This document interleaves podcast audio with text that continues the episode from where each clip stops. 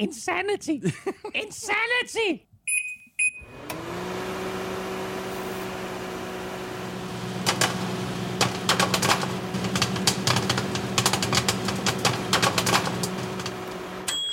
Hot, så er der fodbold og popcorn. Du lytter til NFL-showet, der er optaget live on tape og er produceret af Kvartrup Media i samarbejde med Tafel.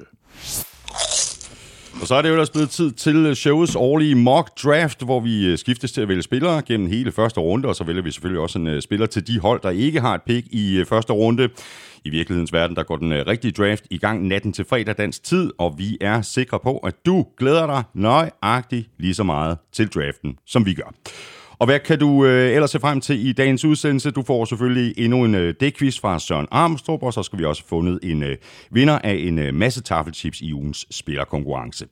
Du ved, hvor du finder os, det er alle de sædvanlige steder, og derudover så kan du lytte på Danmarks største og bedste fodboldsite, gulklyd.dk, og selvfølgelig også på nflshow.dk, hvor du kunne overveje at trykke på et af de to links øverst på siden. Dels er der linket til shoppen, hvor du kan købe lidt af vores merchandise, og ved siden af det link, der ligger linket til tier.dk, hvor du kan støtte os med et valgfrit beløb. Tak til alle, der har handlet. Tak til alle, der støtter os på tier. Og tak i øvrigt også til alle, der har givet os en anmeldelse og 5 store stjerner i enten Apple Podcast eller Spotify. Tak fordi du er med os. Tak fordi du downloader og lytter og bruger lidt af din tid sammen med os. Jeg hedder Thomas Kvartrup, og her kommer min medvært. Er det ikke dejligt? Det er lang tid siden, vi har hørt den, ikke? Jeg sidder bare og smiler. Det er så lang tid siden, vi har hørt den. Det er så lang tid siden. Og ellers er der faktisk ikke rigtig nogen grund til, at jeg vælger Chargers fight song. Nej, og det er også en fight song, som jo på en eller anden måde er færdig i NFL-sammenhæng, fordi det der Chargers-mandskab har besluttet sig for at flytte til LA. Men den er ikke færdig her.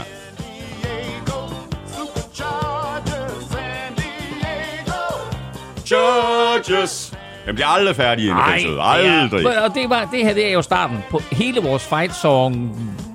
Er det her med, at du kører fight song som intro til alle udsendelserne? Det startede med den her.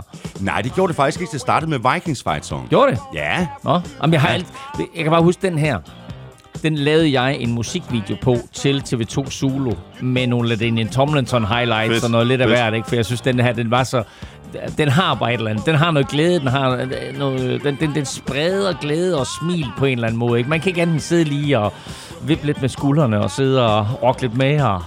Sidde lidt i solen der i San Diego på... Alle skulle se Elming nu. Sidder og danser.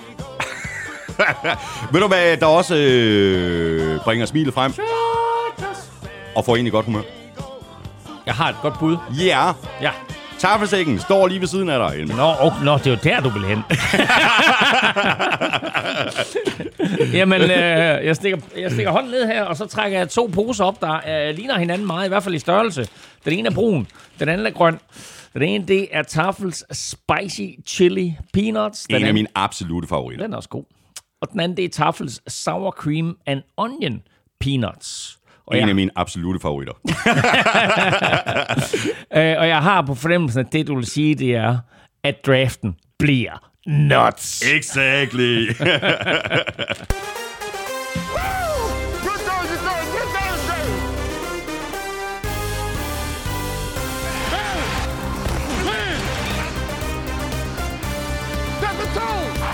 Tonen er sat, og natten til fredag dansk tid er ventetiden over, og draften går i gang. Sidste år tog Jaguars Trevor Lawrence med pick nummer 1, men hvad gør de i år? Bliver det edge? Bliver det en tackle? Eller noget helt tredje?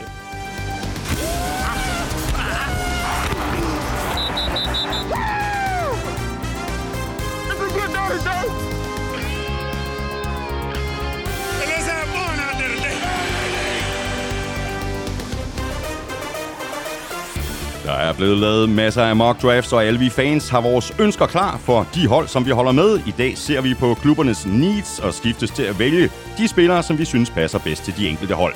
Jeg hedder Thomas Kvartrup, og med mig er Claus Elming.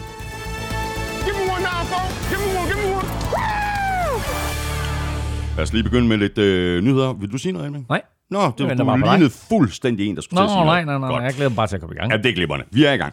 Lad os bare lige lægge ud med lidt nyheder, og vi kan jo starte med en historie, som måske også er en lille smule nuts alt balladen, eller hvad vi skal kalde det, omkring Deebo Samuel, der altså helt officielt har bedt 49ers om at trade ham. Jeg kan seriøst ikke finde ud af, hvad det er, der foregår, fordi Deebo selv siger, at det ikke handler om penge. Men hvis det ikke handler om penge, hvad i alverden handler det så om? han begynder at sige noget med, at han vil bruges på en anderledes måde, men altså den måde, vi så ham blive brugt på sidste år, var jo netop perfekt, både for 49ers og for ham, og han stod jo og råbte og skreg på sidelinjen om, give me the ball. Yeah. Så er hans bror ude og benægte, at der er noget om sagen, og Deebo sviner et par journalister til at sige, at I løber med halv vind og sådan noget. Så er der et eller andet video, jeg ved ikke, du så, den gik viral i går fra en natklub i weekenden, hvor der er en, der holder kæmpe skilt op med, hvor der står Deebo, please stay in San Fran, og så står han selv og laver sådan cutthroat-tegnet bagved. Ja. Så jeg har ingen anelse om, hvor det her det ender, hvorfor det er Deebo, han vil ud, fordi Kyle Shanahan har gjort ham til en stjerne. Ja.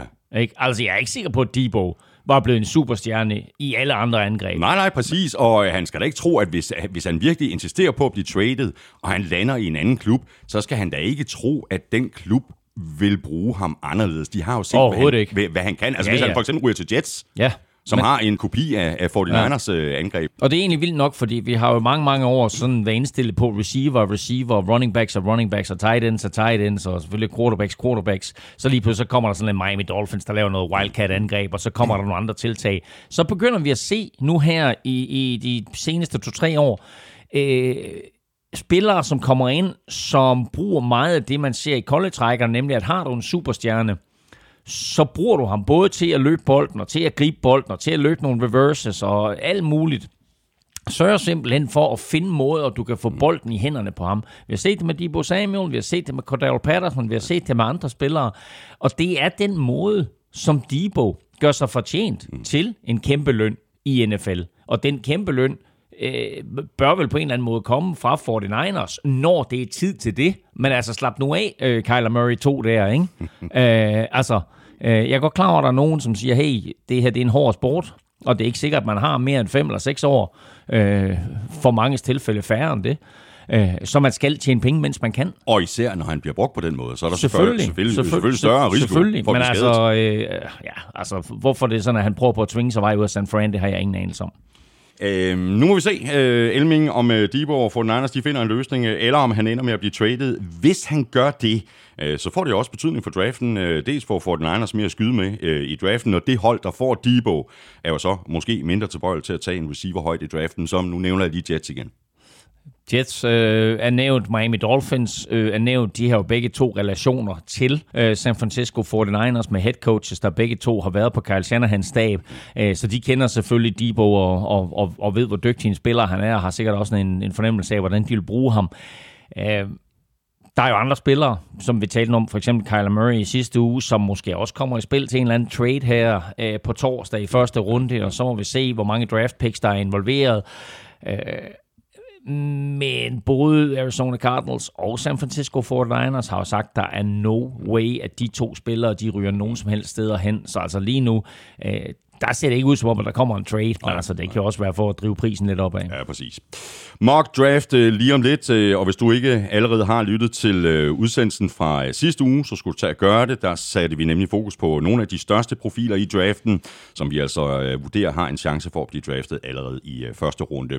Og så skulle du også tage at slå et smut omkring gulklud.dk, hvor der er analyser af de bedste spillere i draften, og hvor du samtidig kan læse op på de spillere, som dit hold måske kunne finde på at gå efter. Jeg sagde det også i sidste uge, Elming. Skamros det er. I har haft travlt på kluden. Der sker løbende ting og sager derinde. Der er rigtig, rigtig mange fede ting. For eksempel nu apropos mockdraft, så kommer redaktionens mockdraft i dag. Det vil sige, at vi simpelthen har skiftet til at sidde og vælge for de respektive klubber. Men derudover har vi en ret sjov artikel, som har samlet 1100 mockdrafts i én mockdraft. Og så sagt, hvem får flere? Altså, hvilke mockdrafts hvad er den største procentchance for, at den her spiller ryger til din klub? Og den er faktisk lidt interessant. Så gå ind og tjek den ud, og så er der selvfølgelig oversigt over alle de bedste spillere, inklusive alle dem, vi har gennemgået, men også et hav af spillere, vi ikke har gennemgået. Og så kan vi lige nappe lidt andre nyheder, inden vi fokuserer på draften. Lad os bare få den kedelige nyhed af vejen først. Tidligere quarterback for blandt andre Raiders, Daryl LaMonica, a.k.a. The Mad Bomber, er død. Det er han, og du siger det præcist, The Mad Bomber, fordi han var en af de spillere, der virkelig satte luft i bolden. Han døde i Kalifornien her i weekenden, han blev 80 år gammel. Han var om nogen med til at sætte AFL og kastangrebet på papiret. NFL var jo en løbeliga anført af Green Bay Packers, men her kommer AFL ind af sidedøren, og ikke mindst Raiders med deres vilde kastangreb. Den afdøde ejer af Raiders, Al Davis, elskede jo kastangrebet, og han så jo nok før mange andre, at det vil blive fremtiden for sportens popularitet. Så han tradede sig til Daryl LaMonica i 1967, og så blev et af historiens mest eksplosive kastangreb skabt. LaMonica kastede, han kastede ofte, og han kastede dybt. I 1969, med kun 14 kampe på programmet, der kastede han 34 touchdowns for Raiders. Det er den dag i dag stadigvæk flest touchdowns kastet af en Raiders quarterback. Og der er gået 52 år, og der er ikke en spiller i en Raiders-uniform, der har kastet flere touchdowns. Hverken med 16 kampe eller med 17 kampe til rådighed. Rich Gannon kastede 28 i sin bedste sæson. Derek Carr kastede 32 i 2015, hvor han var sådan på vej mod en mulig MVP-titel, inden han blev knæskadet.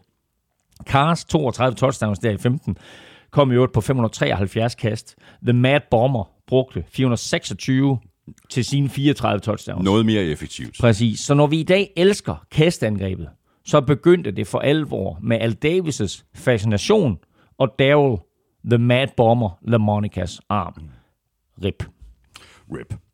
Og fra et dødsfald til noget lidt mere positivt, kan vi vist også sige, fordi det virker til, at der er en vis tro på fremtiden i NFL og hos de 32 holdejere. Der bliver godt nok fyret nogle dollars af på stadions i øjeblikket. Nu må man sige, altså vi har jo set flere nye stadions skyde op, ikke mindst jo selvfølgelig i Los Angeles, men nu står det fast, at Buffalo Bills får et nyt stadion, og det står også fast, at Tennessee Titans nu får et nyt stadion i øvrigt med tag. Og så er der tale om, at Kansas City Chiefs skal have et nyt stadion, enten en eller anden komplet, total opgradering og renovering af, Soldier Field, Arrowhead, eller de simpelthen får et nyt stadion. Mm. Det vilde ved de to første Bills og Titans, det er jo så dejligt at være NFL-ejer, ikke? Fordi de har krammet på den by og den stat, de bor i, fordi de ved godt, at de er en kæmpe indtægtskilde, og også en kæmpe omtalekilde. Altså 17, 19, 20, 23 søndage i løbet af året, der bliver byen og staten og stadionnavnet nævnt. Og det vil de her byer og stater, det vil de ikke kunne klippe af. Så derfor, når et hold siger, at vi overvejer at flytte, så siger de, hvad kan vi gøre? Kan vi hjælpe jer? Mm. Så både Bills Stadion og Tennessee Stadion bliver halvt finansieret med skattekroner eller skattedollars, ikke? Hvor der bliver lagt en eller anden ekstra form for moms på eller et eller andet, ikke? Som så, de kalder det stadium tax, som så går til finansieringen. Men når der skal betales skat af indtægterne, jamen, så går de da alle sammen i ejerens lomme. Ikke? Ja, og det er jo derfor, der altid er ballade om det her. Altid, ikke? Ja, altid. Og det var det, der gik galt for 49ers. Det var derfor, de rykkede til Santa Clara, fordi at de ikke kunne få San Francisco, altså byen, kommunen, med på den her idé om, at de skulle betale en stor del af regningen. Men nye stadions på vej, så nu har vi lige set Los Angeles få et nyt stadion, lige set Las Vegas få et sprit nyt stadion, og nu altså op til flere stadions på vej. Det er det, jeg kan ærge mig en lille bitte smule over, især med Buffalo, det er, at det er stadigvæk forholdsvis billigt at gå til fodbold i Buffalo, og det har sådan et gammelt præg over sig. Der er noget arbejderklasse over det. Det er mega fedt. Det er pissekoldt, og folk står og varmer sig med olietønder med ild i og så videre, og står og drikker shots ud på parkeringspladsen for at holde varmen. Hvis de bygger sådan et eller andet super moderne, top high-tech stadion og så videre med masser af luksusbokse, så kommer priserne også til at stige, og så forsvinder en stor del af de her mennesker, som så pludselig ikke længere har råd til at gå til fodbold. Og det kommer til at være en katastrofe for Buffalo by og for Bills og deres fanskare. Men hvis man nu er fan herhjemme af et af de her hold, som altså er på vej til at få et nyt stadion, så kan man jo glæde sig til det, som et barn glæder sig til juleaften. Og Elming, apropos jul, så kan vi godt allerede nu begynde at glæde os til en NFL-jul. NFL har offentliggjort, at de vil offentliggøre kampprogrammet den 12. maj. Men allerede sådan inden, der kommer de med drypvis nogle kampehister her. Blandt andet fortæller de os allerede den 4. maj, hvem de internationale kampe kommer til at bestå af. Vi kender hjemmeholdene i forvejen, men nu skal vi så have sat både datoer og udehold på, hvem skal spille de internationale kampe. Derudover allerede på torsdag, i forbindelse med første runde i draften, der løfter NFL-sløret for, hvad torsdagskampene bliver i den kommende sæson. Og så har de lige sådan ladt sige, at vi får en vild juleaften og 25. december. Fuld program juleaften med undtagelse af 3 kampe, som alle sammen bliver spillet den 25. december. Så der er simpelthen fuld kampprogram, eller 3 kampe, som selvfølgelig bliver vist direkte i dansk tv den 25. december. Så er det simpelthen med at få pakket de der gaver op i en fart, og så hen til fjern. Det har jeg før gjort juleaften, men det der med 3 kampe den 25. det bliver altså fedt. Ja, det gør det. Sidste ting, vi lige skal notere her, hvor vi skal til at tale om nogle af de kommende stjerner i NFL, jamen så er der en gammel en af slagsen, der gerne vil gøre comeback. Earl Thomas, han vil tilbage. Og det er jo lidt spændende, fordi Earl Thomas vil gerne gøre comeback, og er der nogen, som siger, hey, vi vil godt tage en chance på Earl Thomas nu her, inden draften, eller måske en dag, så sidder de og kigger på draften og siger, jamen der er ikke rigtig en safety, vi vil godt skrive under med Earl Thomas, så vi kunne faktisk godt se ham skrive under på et eller andet kontrakt allerede inden draften. Der er selvfølgelig en masse physicals, han skal igennem og så videre, og lægetjek og alt det der, ikke? Altså, så jeg tror næppe, de når det. Men det er meget, meget interessant også, fordi når du nu har draften på torsdag, fredag og lørdag her, og alle de her 262 nye spillere kommer ind, plus alle de der undrafted free agents, der kommer ind, så kommer der jo en slags anden bølge af free agency. Fordi vi har stadigvæk en Tyrann Mathieu, vi har stadigvæk en Jarvis Landry, vi har stadigvæk en Jadeveon Clowney, vi har stadigvæk hav af spillere med en vis kvalitet, som helt sikkert er på det NFL-hold til næste år, og finder de ikke en eller anden spiller i draften, som de synes om, så vil de der spillere få en opringning og en hurtig kontrakt. Der er så nogle NFL-regler, der gør, at det er hensigtsmæssigt at skrive under med dem efter 1. juni, så det kan godt være, at vi skal derhen, men en fyr som Earl Thomas melder sig pludselig på banen, og det er jo lidt interessant. Han har jo været ude af fodbold i 2 år. Ja. Nu skal det så handle om draften. Vi har jo besluttet os for, at vi ikke kan trade her i vores mock draft i dag.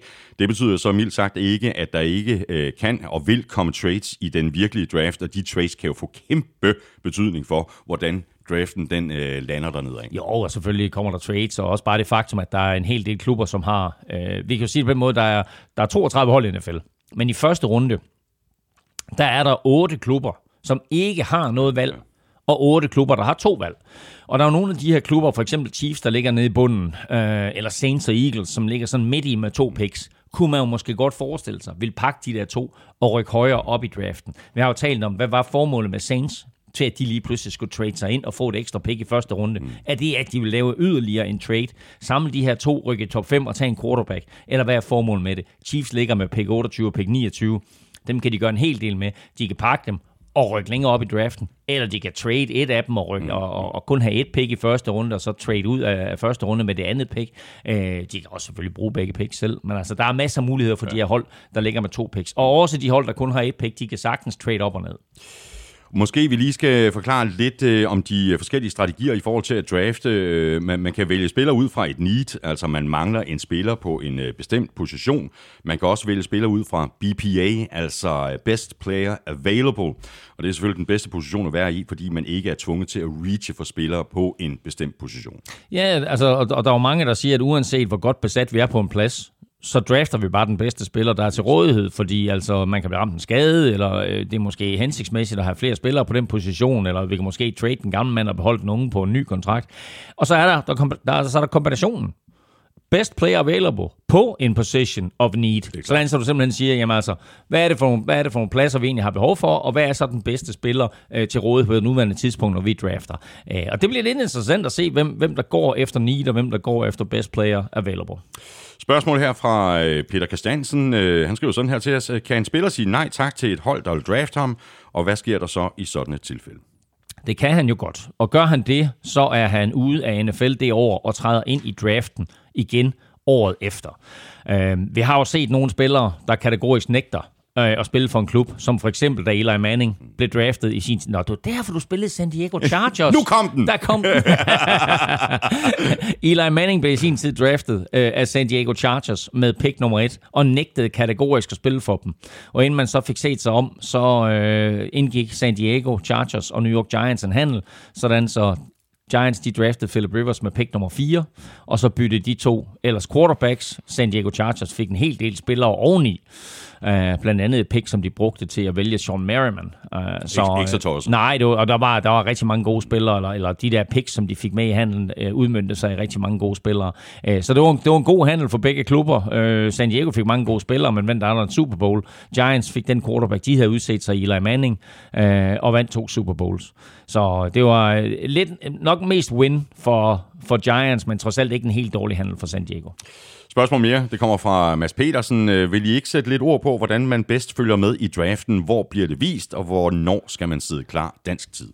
Jeg talte med Viasat, og de viser faktisk ikke draften i år. Og grunden til det er, at rettighederne er udløbet. Så lige nu der er der ikke et dansk tv-selskab, der har rettighederne.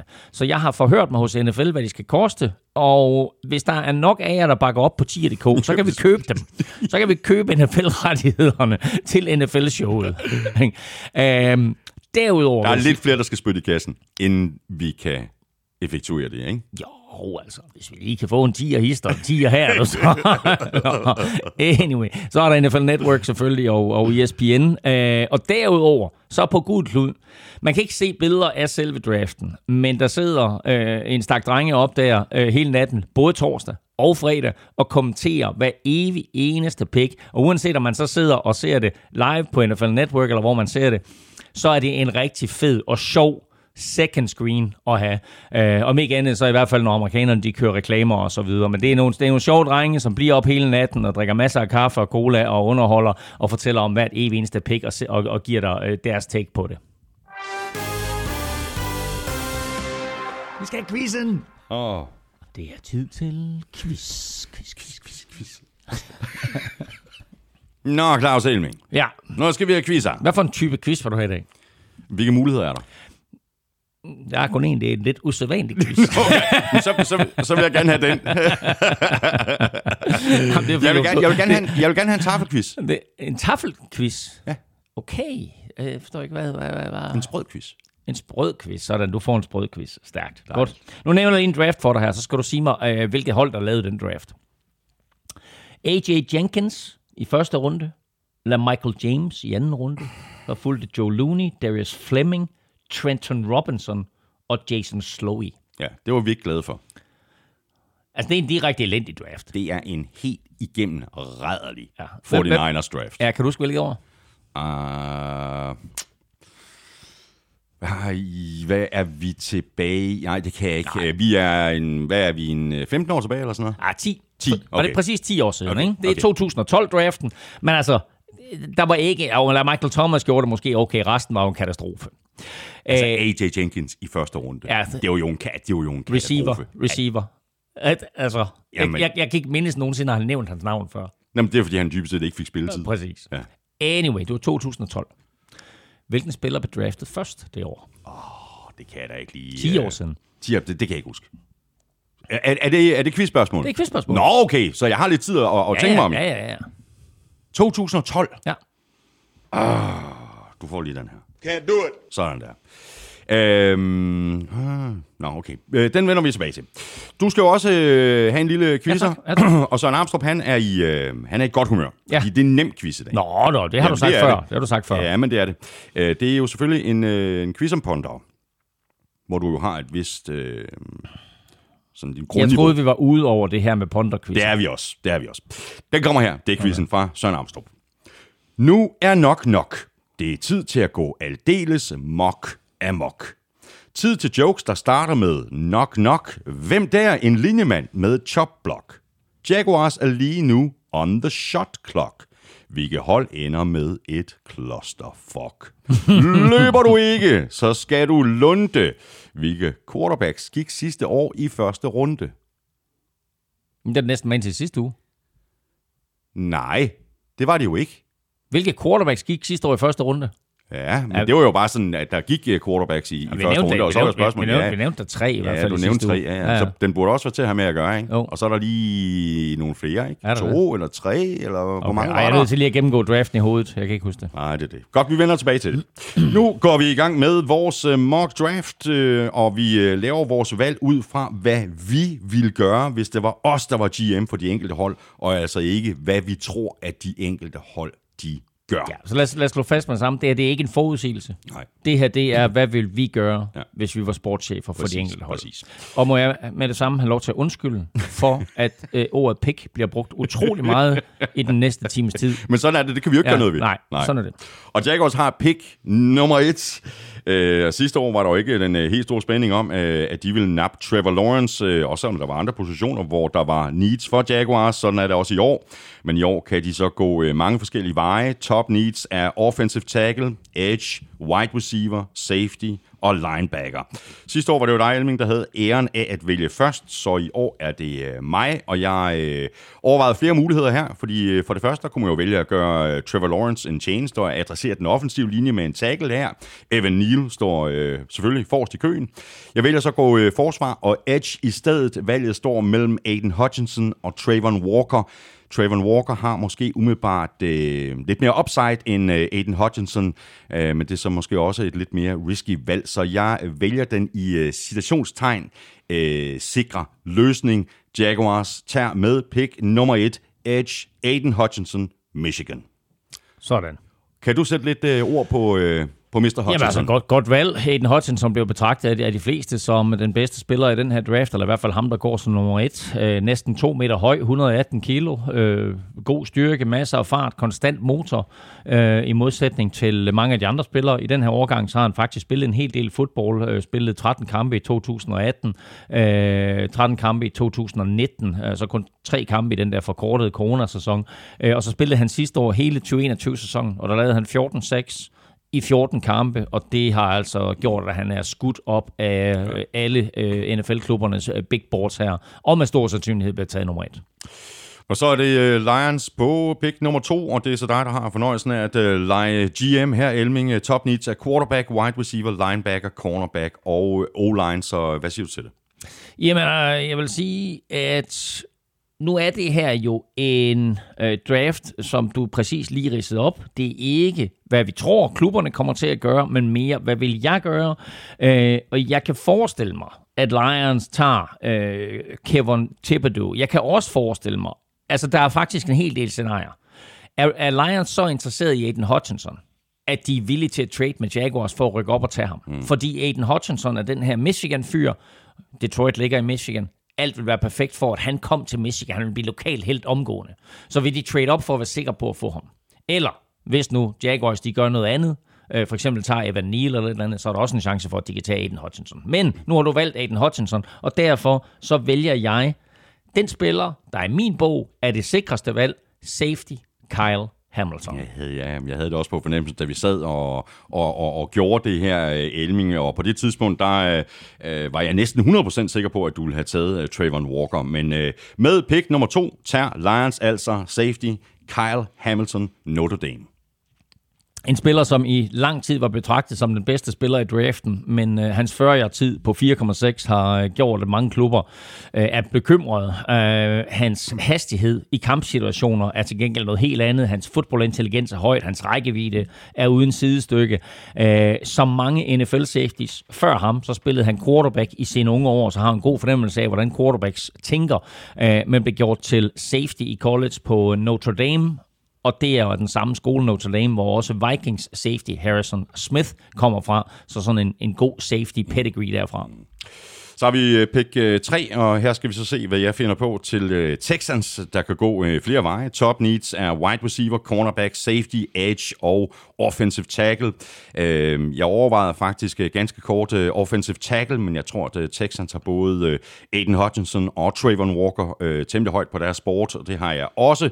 Så hvis Travon Walker er her på 3, så hammer både jeg og Texans GM, tror jeg, op til podiet med kortet på den her.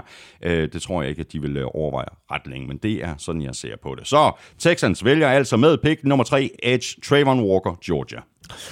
Godt valg, altså nogen ser ham jo lidt som et udviklingsprojekt. Jeg tror, de fleste NFL-klubber slikker sammen munden og ser en kombination af størrelse, råstyrke og brutalitet, som ingen andre i den her draft har. Næsten 2 meter høj og vejer 123 kilo, løber uhæmmet stærkt for sin størrelse, brutal og ubønhørlig i sin jagt på boldholderen. Og så er det virkelig spændende, hvad Jets gør på pick 4. Sidste år var der ikke den helt store tvivl om, at de ville tage Zach Wilson. Alle ved, at Jets er på udkig efter våben til Wilson, så de kunne tage en wide receiver her, hvis altså ikke, at der kommer det her trade, som vi har talt om muligheden for, at der kommer. Andre muligheder er den offensive linje, cornerback, safety, linebacker.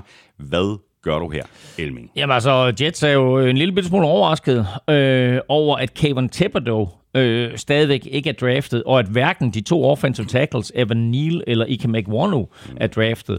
Jeg overvejer en offensive tackle på grund af en eller anden form for usikkerhed omkring Mekhi Becton og hans status. Men Thibodeaux er for god for Robert Saleh til, at sportschef Claus Elming ikke, eller til at han får lov til at tage en tackle, kan man sige. Så vi vælger Kayvon Thibodeaux, corner og receiver, var i mine tanker også, men med pick 4, der tager Jets defensive end / edge Kayvon Thibodeaux.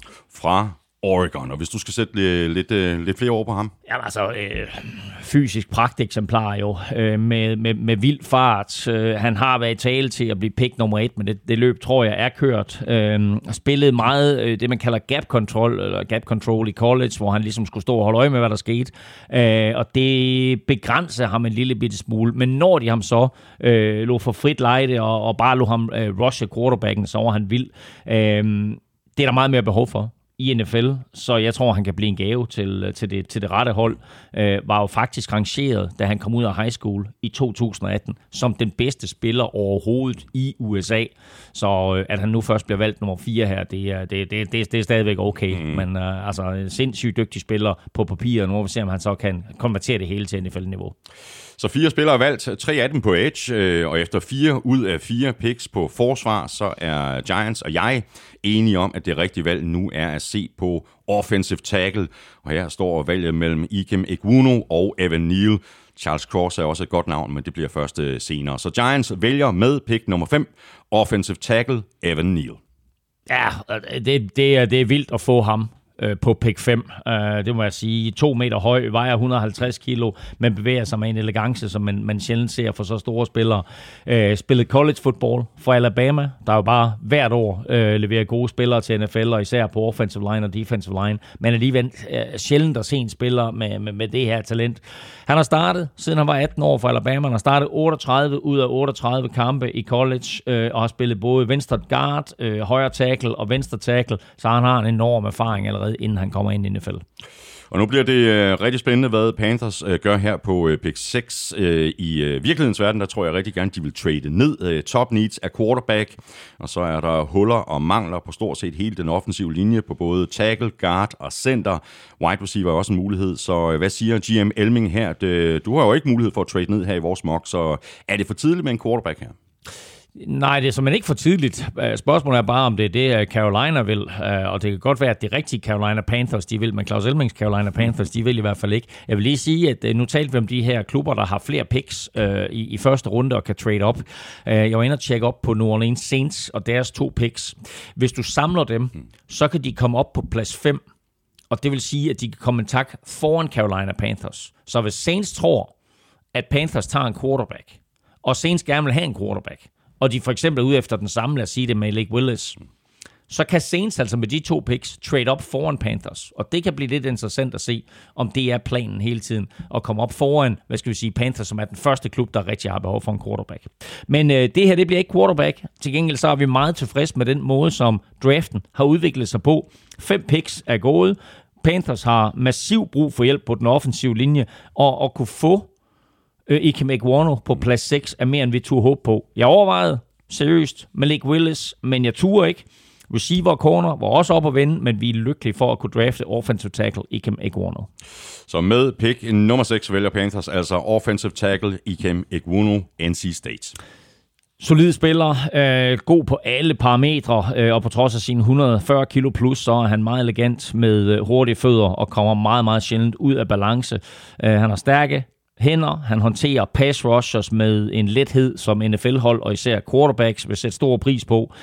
Måske mere brutal i løbespillet end Evan Neal, og kan blive draftet som den første offensive lineman. Så har vi Giants igen her på pick 7, og det er jo picket, de har fra Bears traded sidste år, og her var jeg virkelig meget i tvivl. Jeg adresserede jo den offensive linje til Giants med pick 5, og nu er det altså mig, der skal vælge for dem igen. Overvejet at dobbeltdippe på den offensive linje. Jeg vælger så i stedet at hoppe tilbage på forsvaret. Corner var med i mine overvejelser. Ahmad Gardner kunne for eksempel være en mulighed. Men here goes, jeg napper Søren vores fjerde valg på edge på de første 7 picks. Med pick nummer 7 i årets draft vælger Giants edge Jermaine Johnson, Florida State. Wow. Endnu en stor dreng til den defensive linje, og endnu en edge-spiller, 195 centimeter og 115 kilo tung. Startede sin college-karriere som del af den her Netflix-serie Last Chance U, for en anden chance i livet, og som fodboldspiller, kan man sige, kommer til Georgia, men er lidt glemt på deres depth chart, simpelthen for mange dygtige spillere.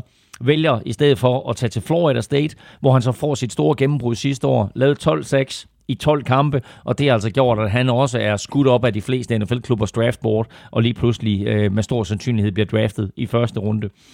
Imponerende fysik, høj med lange arme, meget eksplosiv, voldelig med godt punch, som er svært at håndtere for en O-line.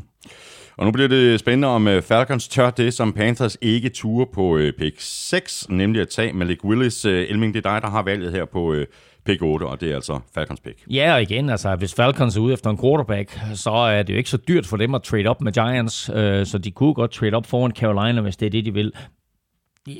Jeg har også overvejet lidt om Atlanta og Carolina trader, fordi hvis Carolina ikke er interesseret i en quarterback, så kunne de jo godt sige til Atlanta, fint nok, så må I godt trade op, vil da godt have lidt af jeres draftkapital, hvis I vil op og have en quarterback. Men det er slet ikke det, Atlanta de er ude efter. Godt nok så går der mange tanker igennem hovedet på mig her. Selvfølgelig er quarterback lige op og vende. Jeg kan også godt lide offensive line, som vi har lidt behov for, cornerback, men jeg tager en wide receiver, som er en kæmpe mangel hos Falcons.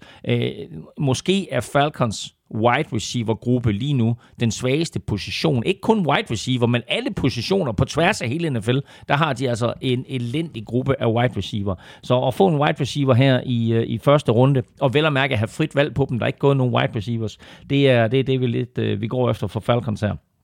Og jeg vælger Chris Olave, som er fra Ohio State, og han bliver altså den første receiver i den her draft, og det gør han, fordi vi har brug for hjælp her og nu. Min yndlingsreceiver i den her draft er nok Jameson Williams, og han er skadet, så derfor så vælger vi Chris Olave, fordi han kan hjælpe her og nu. Så Falcons vælger altså med pick nummer 8, wide receiver Chris Olave, Ohio State. Præcis. 185 cm høj, 85 kilo, så sådan lidt ranglet af statur, men super hurtig, god acceleration, gode hænder. Der er generelt ikke ret meget dårligt at sige om Chris Olave. Måske i min optik det sikreste bet af alle receiver. Ry for også at være en forrygende holdkammerat, hvilket er vigtigt. Og så er han Ohio States all-time leader i touchdowns, grebet med 35. Og altså Ohio State har haft rimelig gode receiver, som for eksempel Michael Thomas, Scary Terry McLaurin og lidt længere tilbage Chris Carter.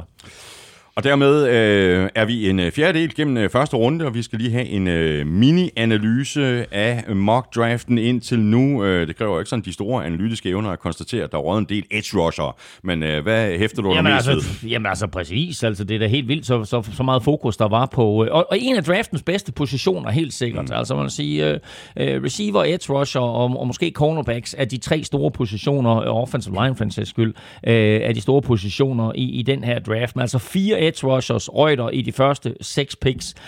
Man ser jo ofte, at der sådan er punkter i draften, hvor der pludselig ryger en stribe spillere på samme position, fordi hold bliver bange for at misse ud på en af dem. Ikke? Men jeg synes, Jermaine Johnson til Giants allerede på 7 måske er lidt af et reach, men på den anden side ikke helt urealistisk.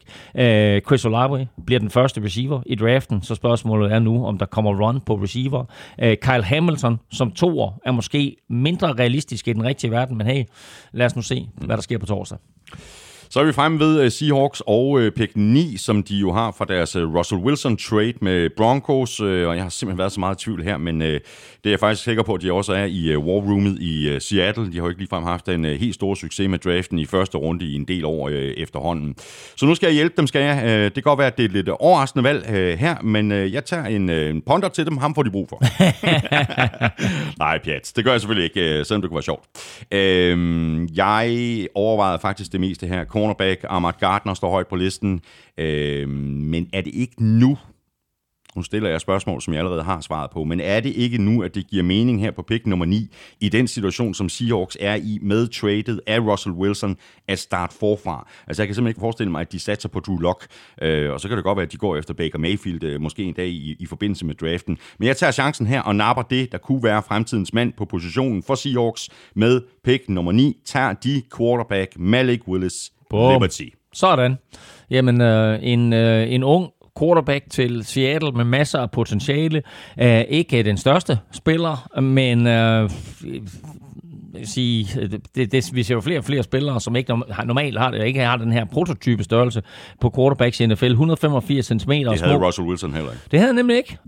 Og det er sjovt, du siger det, fordi han er 185 cm, han er små 100 kilo, meget kompakt quarterback, som både kan løbe selv og kaster en fremragende dyb bold. Nogle sammenligner ham med Lamar Jackson, andre med Josh Allen. Uanset hvad, så er det jo ikke dårligt at blive sammenlignet med nogen af dem. Kaster som sagt en fantastisk dyb bold, men har en lille bitte smule udfordringer med præcision. Til gengæld masser af fart og god til at stikke af og improvisere, tager for mange sacks, og så synes jeg faktisk, vi er ude i noget, der minder om alt det, man kunne sige om Russell Wilson. Præcis. Prøv til for den præcision. Han var meget præcis, Russell Wilson. Videre til Jets og deres andet pick i årets draft her på pick 10, og det er picket, som de har fra Seahawks og Jamal Adams trade fra sidste år, og det er så endnu en gang dig, Elming, der har fornøjelsen. Du tog jo Kayvon Thibodeaux til Jets på pick 4. Hvad stiller du op her på pick 10? Jamen, jeg synes, det er svært, fordi vi kunne da godt forestille os at gå forsvarsvejen igen. Vi kunne godt tage en cornerback, men altså wide receiver er også en stor mulighed her.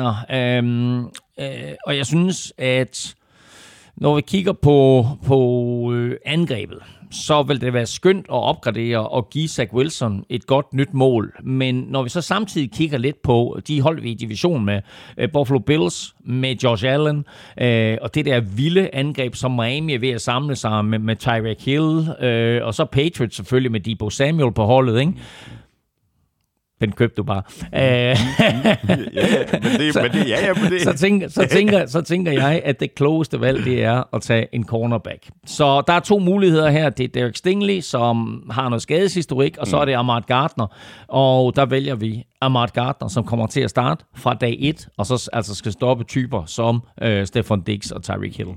Så med pick nummer 10 tager Jets altså cornerback Ahmad Gardner, Cincinnati. Ja, og altså, jeg er meget fascineret af ham her, Ahmad Gardner. Han har ikke tilladt et touchdown i 3 sæsoner som college-spiller. Han har ikke tilladt et touchdown i hele sin college-karriere. Spillet på University of Cincinnati, som jo havde en vild sæson sidste år, og højst overraskende kom i college-semifinalen. Superspiller i en-mod-en situationer, hvilket NFL selvfølgelig elsker. Hurtig, god acceleration, hurtig retningsskift også, men kun 86 kilo, fordelt på 189 centimeter, så lidt tynd, så skal nok tage lidt på i NFL, og så skal han skære lidt ned på sine flag, fordi i college, der er en pass interference 15 yards, i NFL, der er det en spotfighter. Og så er vi nået til Commanders og pick 11, og Commanders kan gå mange veje her. Deres top needs er på quarterback, wide receiver, safety, linebacker, tight end. Jeg overvejer mange positioner, dog ikke tight end så tidligt. Og jeg ved godt, at de har Scary Terry, a.k.a. Terry McLaurin, som du nævnte lige før, Elming. Det er bare mere eller mindre et spørgsmål om tid, før han også stiller sig på bagbenene, ligesom alle de andre vil have en ordentlig pose penge. Uanset om han bliver i klubben long term eller ej, så tror jeg meget vel, at Commanders kunne drafte en wide receiver her. I hvert fald, hvis Garrett Wilson falder ud af top 10, så det er sådan, jeg vælger at gøre med pick nummer 11. Tager Commanders wide receiver Garrett Wilson, Ohio State. Sådan der, og dermed så altså 2 Ohio State receiver valgt som de 2 første i den her draft, og så bliver Ohio State receiver Terry McLaurin også, man kan sige, forenet med Garrett Wilson, men de 2 har i hvert fald spillet på samme skole. Garrett Wilson er en super spændende atlet, som har været en kanonatlet, siden han var ganske ung. Allerede som 16-årig, der var han en superstjerne på high school i Texas. Han scorede 32 touchdowns på 14 kampe, og han havde frit valg på samtlige colleges. Primært en udvendig receiver, holdt et snit på lige under 100 yards og et touchdown per kamp sidste år. Lang arm, god til at justere til bolden, griber alt, men mangler måske en lille smule topfart. Og så er det sørme arrangeret så heldigt, at du får lov til at lege GM for dine Vikings her, Elming, på pick nummer 12. Top needs er cornerback, safety, defensive tackle, tight end og guard. Hvad gør GM Elming her? Ja, men i nærmest alle mock drafts, der får Vikings en cornerback. Enten så bliver det Ahmad Gardner, som jeg lige valgte til Jets, eller også så bliver det Derek Stingley. Men nu er jeg som general manager for Vikings træt af at se, at min quarterback bliver sækket. Så efter 10 års tilløb, der får vi endelig styr på den indvendige del af den offensive linje. Så med pick 12, der vælger Minnesota Vikings Kenyon Green, offensive guard fra Texas A&M. Sådan der. Og hvad kan du sige om den gode Kenyon Green? Jamen, stor, stærk, voldelig på en god fodboldmåde, og har kun tilladt et sack i de sidste 2 sæsoner i college. Han er nok bedre i pass protection, end han er i run block, og fik lidt for mange flag i college, men meget atletisk for sin størrelse. 147 kilo, fordelt på 193 centimeter, så han bliver en plug and play guard for Minnesota Vikings. Og han har jo også spillet tackle, men det er guard, du ser ham som. Ja, han skinner spille guard. Altså, han var tackle, da han kom ud af high school, men han blev konverteret til guard i college. Og så var jeg jo næsten sikker på, at du ville have taget Stingley her. Charles Cross kunne også have været en mulighed på den offensive linje. Spørgsmålet er, om det er den vej, som Texans går nu med deres pick nummer 2 her i draften, her på pick 13. Og det er jo det pick, de har fra Browns og Deshaun Watson traded. Og jeg tog jo Travon Walker til dem på pick 3, så jeg ved ikke, jeg overvejede faktisk at adressere den offensive linje her med Charles Cross. Texans skal også have hjælp i den bagerste kæde på forsvaret. Drømmen ville være safety, Kyle Hamilton. Ham nappede du jo så. Eller, ja, lige præcis. Det er ham nappede du på pick 2. Så jeg må gå cornerback i stedet. Andrew Booth kunne være et bud. Jeg tager en anden spiller med pick nummer 13. Tager Texans cornerback Derek Stingley Jr., LSU. Og det er et vanvittigt godt valg helt nede på pick 13. Det allerbedste, jeg kan sige om Derek Stingley, det er, at han gik på LSU, og der var så han trænet med både Ja'Marr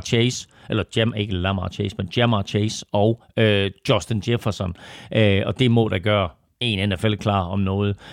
Desuden så spillede han, som vi talte om i sidste uge også, i den her trøje nummer 7 hos LSU, som er en stor ære og bliver givet til den spiller, man betragter som den største playmaker. Han er super elegant at se på, meget flydende i sine bevægelser, løber baglæns som gazelle og er uhyggelig god i 1 mod 1.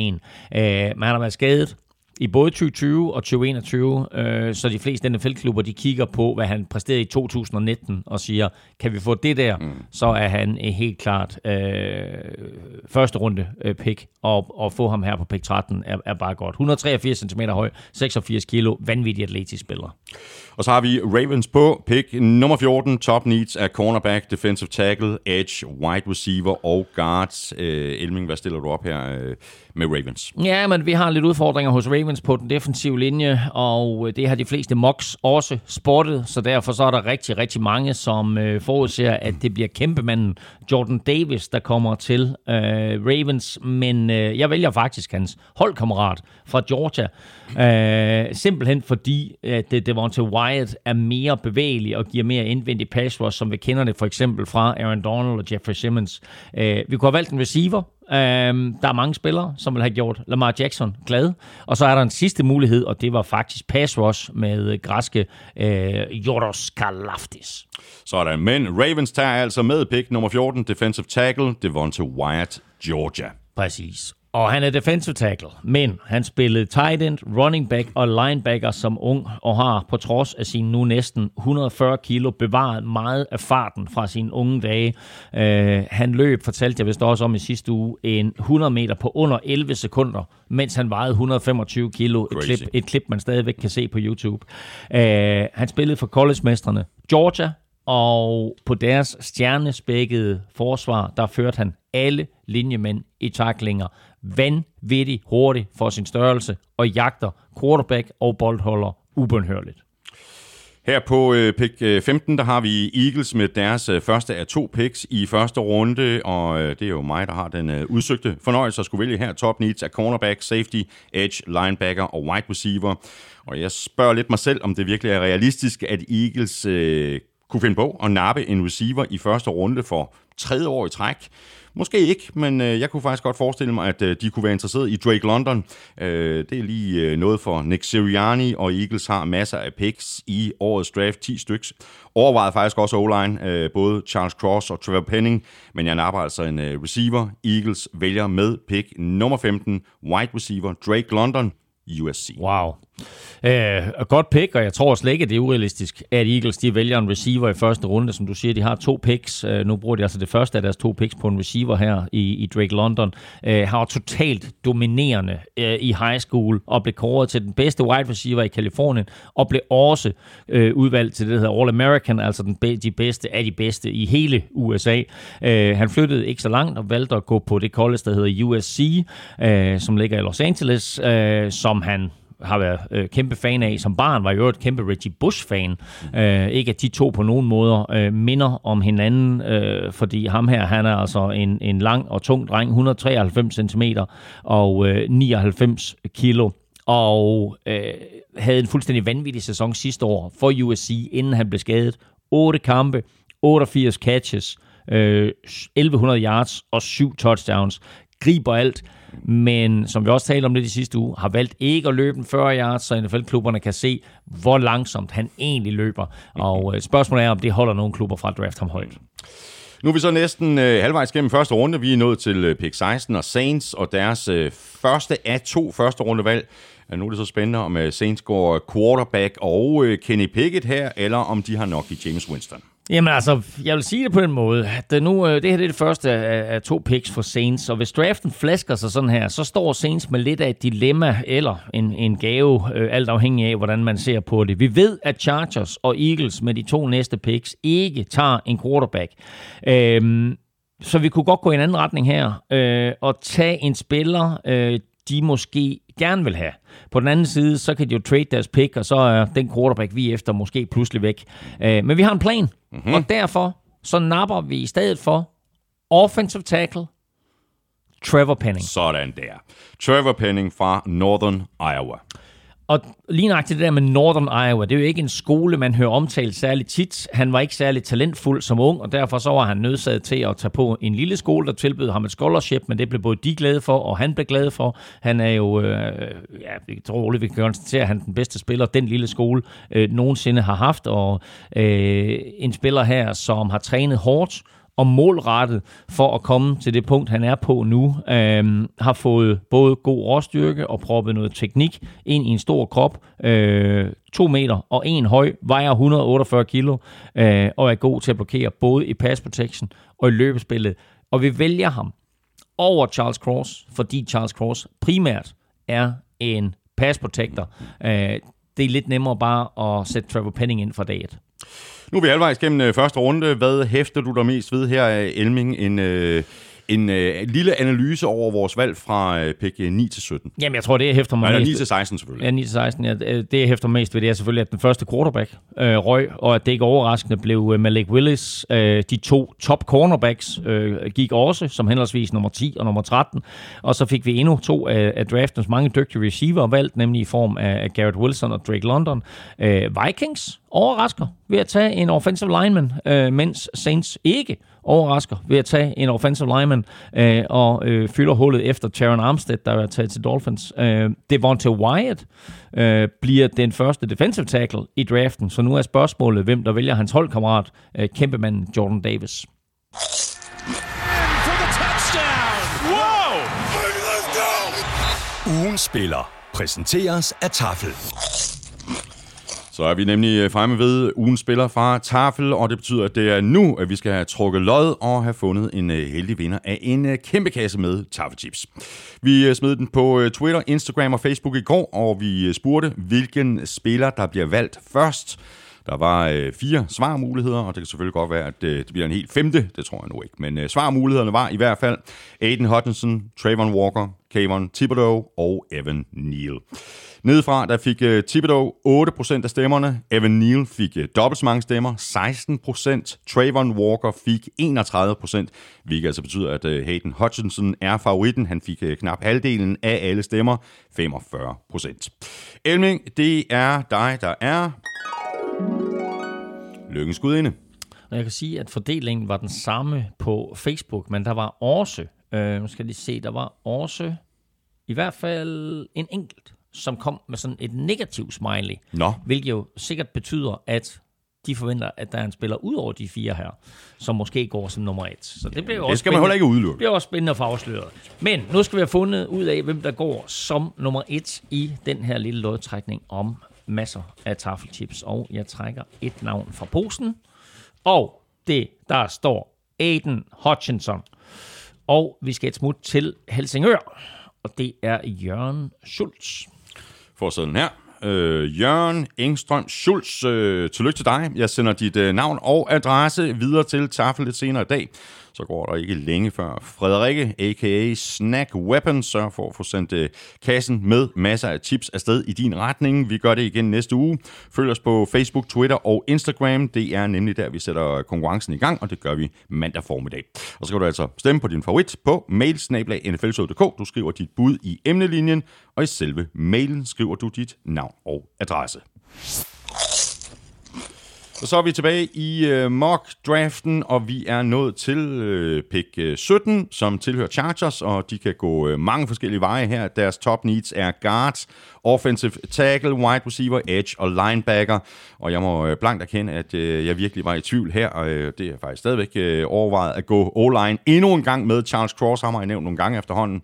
Så overvejede jeg også den defensive linje, enten tackle eller måske edge, George Karlaftis. Jeg landede så et andet sted. Jeg giver lige Justin Herbert et fint lille stykke legetøj. Med pick nummer 17 tager Chargers i citationstegn Deebo Samuel-klonen, wide receiver Traylon Burks, Arkansas. Okay, nå vildt. Gang i det angreb. Ja, forrygende angreb jo. Altså sikke en tilføjelse. Jeg havde lidt forventet faktisk, du havde taget kæmpemanden Jordan Davis til den defensive linje. Men altså Traylon Burks, imponerende atlet, der kan alt og har spillet quarterback, wide receiver, linebacker, kicker, punter og returner. Lækre, glidende bevægelser, ser meget elegant ud, så bare få bolden i hænderne på ham, så sker der gode ting. Vild acceleration, læser spillet godt, svær at takle og slås for hver en yard. Ikke bange for at tage et skrald og heller ikke bange for at uddele et, og har hurtigheden til at gå dybt. Har stillet op overalt på banen, udvendigt, indvendigt, også som running back. Lidt større, men som du siger, bliver sammenlignet af mange med Deebo Samuel. Altså, jeg har set folk, der siger, at han er den bedste receiver i draften. Og kommer han til Chargers, så vil sige, altså sammen med Keenan Allen og Mike Williams, ikke? Altså, sikkert angreb. Ja. Pick 18 tilhører Eagles, der altså er klar for anden gang her i første runde, og denne gang, der er det dig, der skal vælge. Eagles draftede en wide receiver med deres første pick, og nu kommer turen så til den anden side af bolden. Vi kunne tage en edge her, for eksempel George Karlaftis eller David Ojabo, men vi napper en cornerback. Valget står mellem Andrew Booth og Trent McDuffie. Vi vælger Booth, fordi han lige er en tak højere, og mere eller mindre prototypen på en cornerback i NFL. Første cornerback, de drafter i første runde, siden i øvrigt Lito Shepherd. For 20 år siden. Wow, så det er længe siden, at de har adresseret draften der på cornerback. Så Eagles vælger altså med pick nummer 18, cornerback Andrew Booth Jr. Clemson. Ja, meget spændende spiller med hurtige bevægelser. Det gør ham super effektiv og faktisk nok bedst i mand-til-mand, men har også erfaring i zone og bump and run. Ikke altid lige sikker, når han skal lave tacklinger i løbespillet. Måler godt nok lige omkring 183 centimeter, hvilket gør, at nogle klubber måske vælger ham fra, men Eagles de siger altså, det her det er den bedste corner, der er efter de to store. Og så er vi fremme ved pick 19 og Saints, som du jo valgte for på pick 16, og jeg ved selvfølgelig ikke, hvad din plan var. Det er kæmpe katastrofe her, fordi jeg sidder og tænker, okay, nu tager vi offensive line med første pick, og så tager vi quarterback med andet pick. Så nu glæder jeg mig til at se, hvad du vælger. Det var min plan. Det tror jeg nok, at jeg kunne lure, da du tog Trevor Penning til den offensive linje, at du så ville gå quarterback. Nu ødelægger jeg det hele. Nej. Jeg overvejede faktisk endnu en gang Charles Cross her. Det er så måske for meget at gå O-line igen. Og så overvejede jeg selvfølgelig også quarterback, det siger sig selv. Desmond Ridder eller Kenny Pickett. Jeg er en lille bitte smule i tvivl om værdien af de to, men altså, måske tager jeg fejl. Det kan man så sige, hvis jeg springer over en quarterback her, så åbner det døren på vidgab for Steelers, der jo har pick nummer 20 lige om lidt.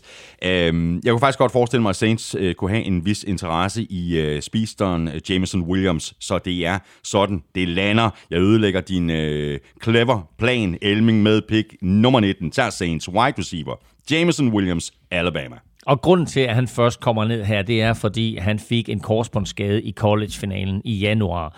Så han er altså faldet her til Saints på pick 19. Og man må bare sige, at det her, det er en meget, meget spændende spiller. Det er den spiller i draften, der minder mest om Tyreek Hill. Super hurtig, som er vokset op i en atletikfamilie, så har det altså ind i blodet det der med at være en god atlet. Burde være et top 10 valg, men kommer altså til skade, som vi jo talte om dengang det skete der i januar. Men vanvittig atlet, som satte statsrekord i staten Missouri, i både hækkeløb og løb en 100 meter på 10.54 som 17-årig. Begyndte sin college-karriere hos Ohio State, altså sammen med Chris Olave og Garrett Wilson, men skiftede så til Alabama.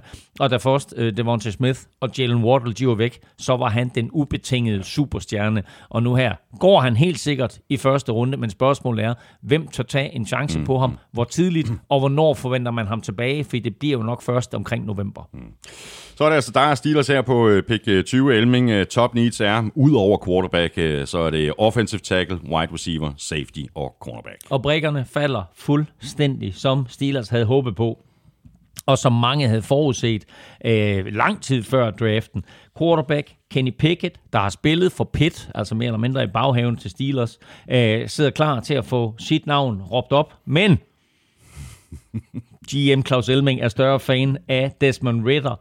Så mit valg her, og Desmond Ridder havde også været mit valg til Saints, hvis nu ikke at du havde stjålet det pick fra mig. Men jeg vælger simpelthen quarterback Desmond Ridder. Han har aldrig tabt en kamp på hjemmebane, så han bliver den perfekte afløser for Big Ben. Wow.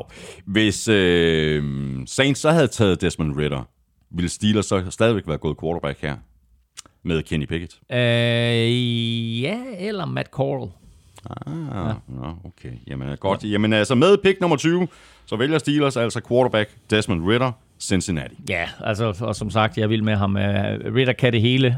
Han bevæger sig godt både i lommen og uden for lommen.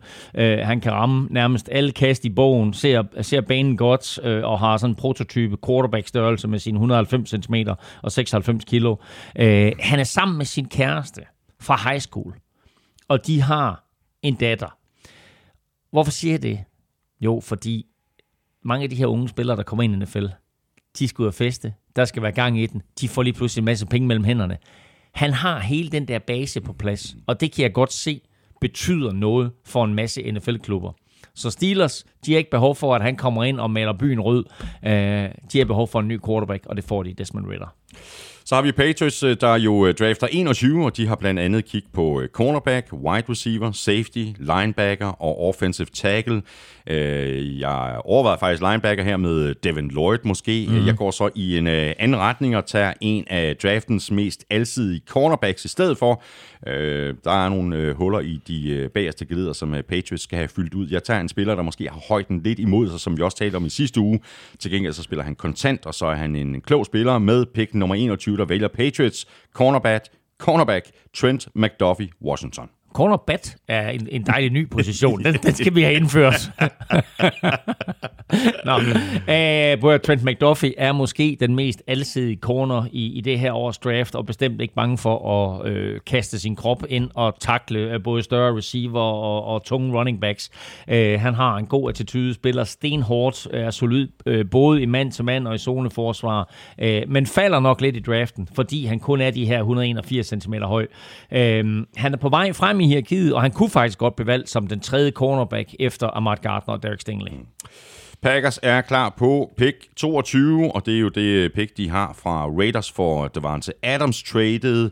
Og det er jo så blandt andet på grund af det trade, at Packers har brug for nye spillere på wide receiver. Andre positioner, der kunne være interessante, er offensive tackle, cornerback, edge og linebacker. Det er dig, der har fornøjelsen, Elming. Hvad gør Packers her? Eller hvad ville Packers gøre, hvis det var dig, der kunne bestemme? Ja, men altså Claus Gutekunst her, han er rimelig træt af, at alle receiverne er væk.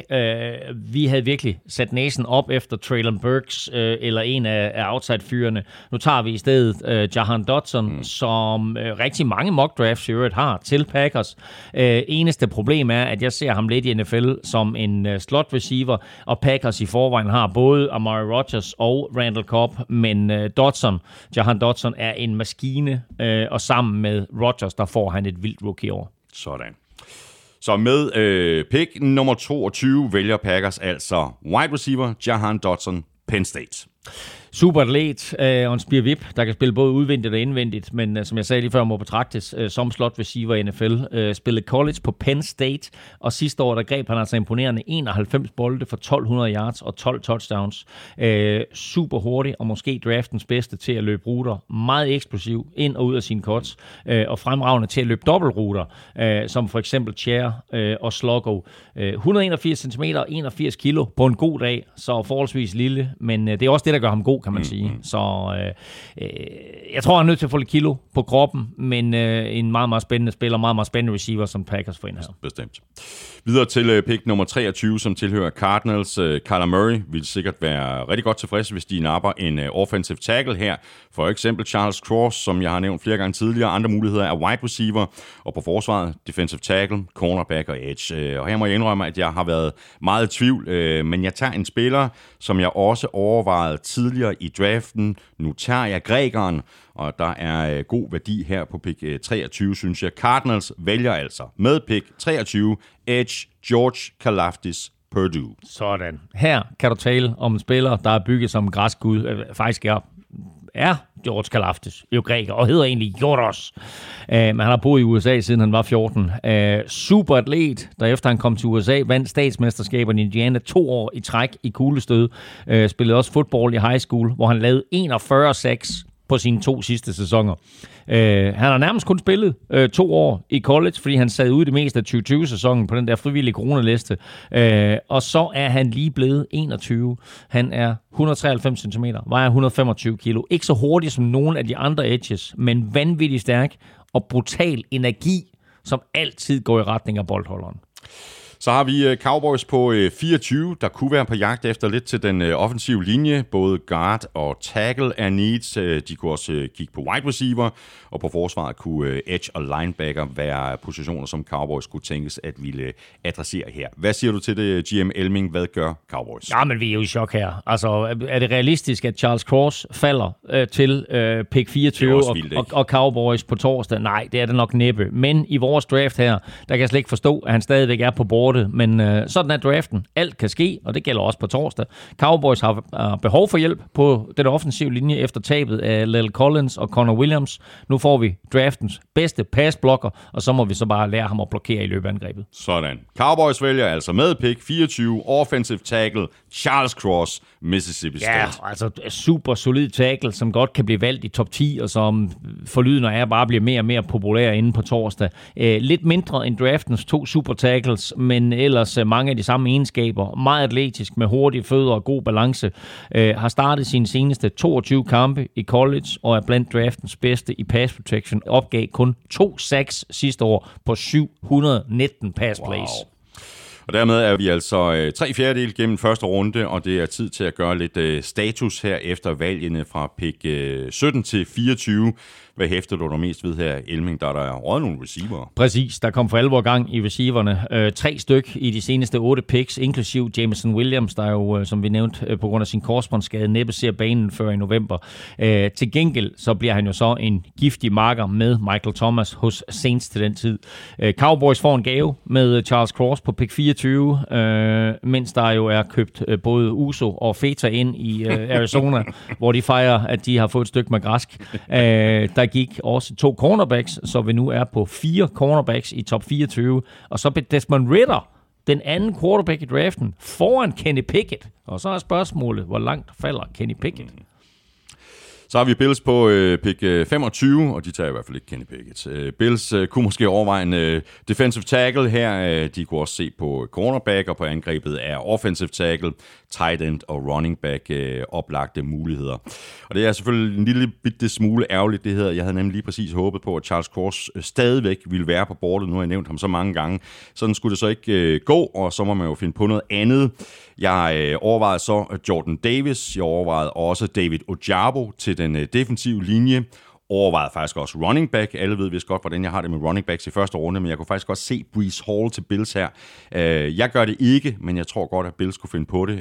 Der er måske andre positioner, hvor Bills har større needs.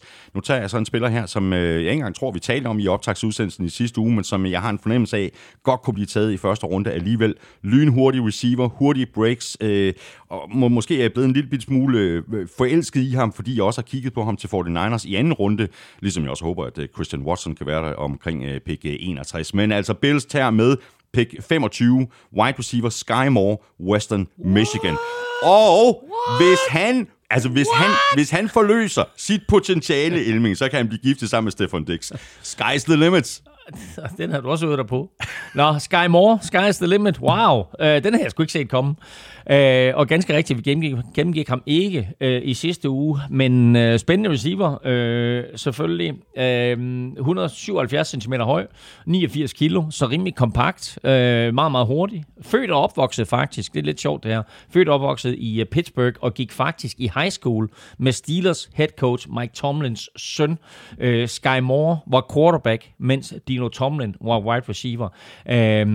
Så jeg kunne godt se faktisk Steelers tage Sky Moore i anden runde, hvis han er der, når de drafter der. Nå, anyway.